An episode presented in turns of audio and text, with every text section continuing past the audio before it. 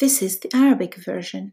The English version will be uploaded this week.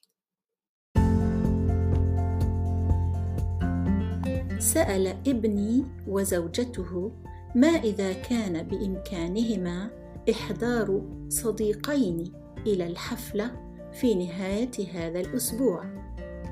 بالطبع رحبنا بصديقيهما لأنهما بالتأكيد سينوران الحفلة بحضورهما.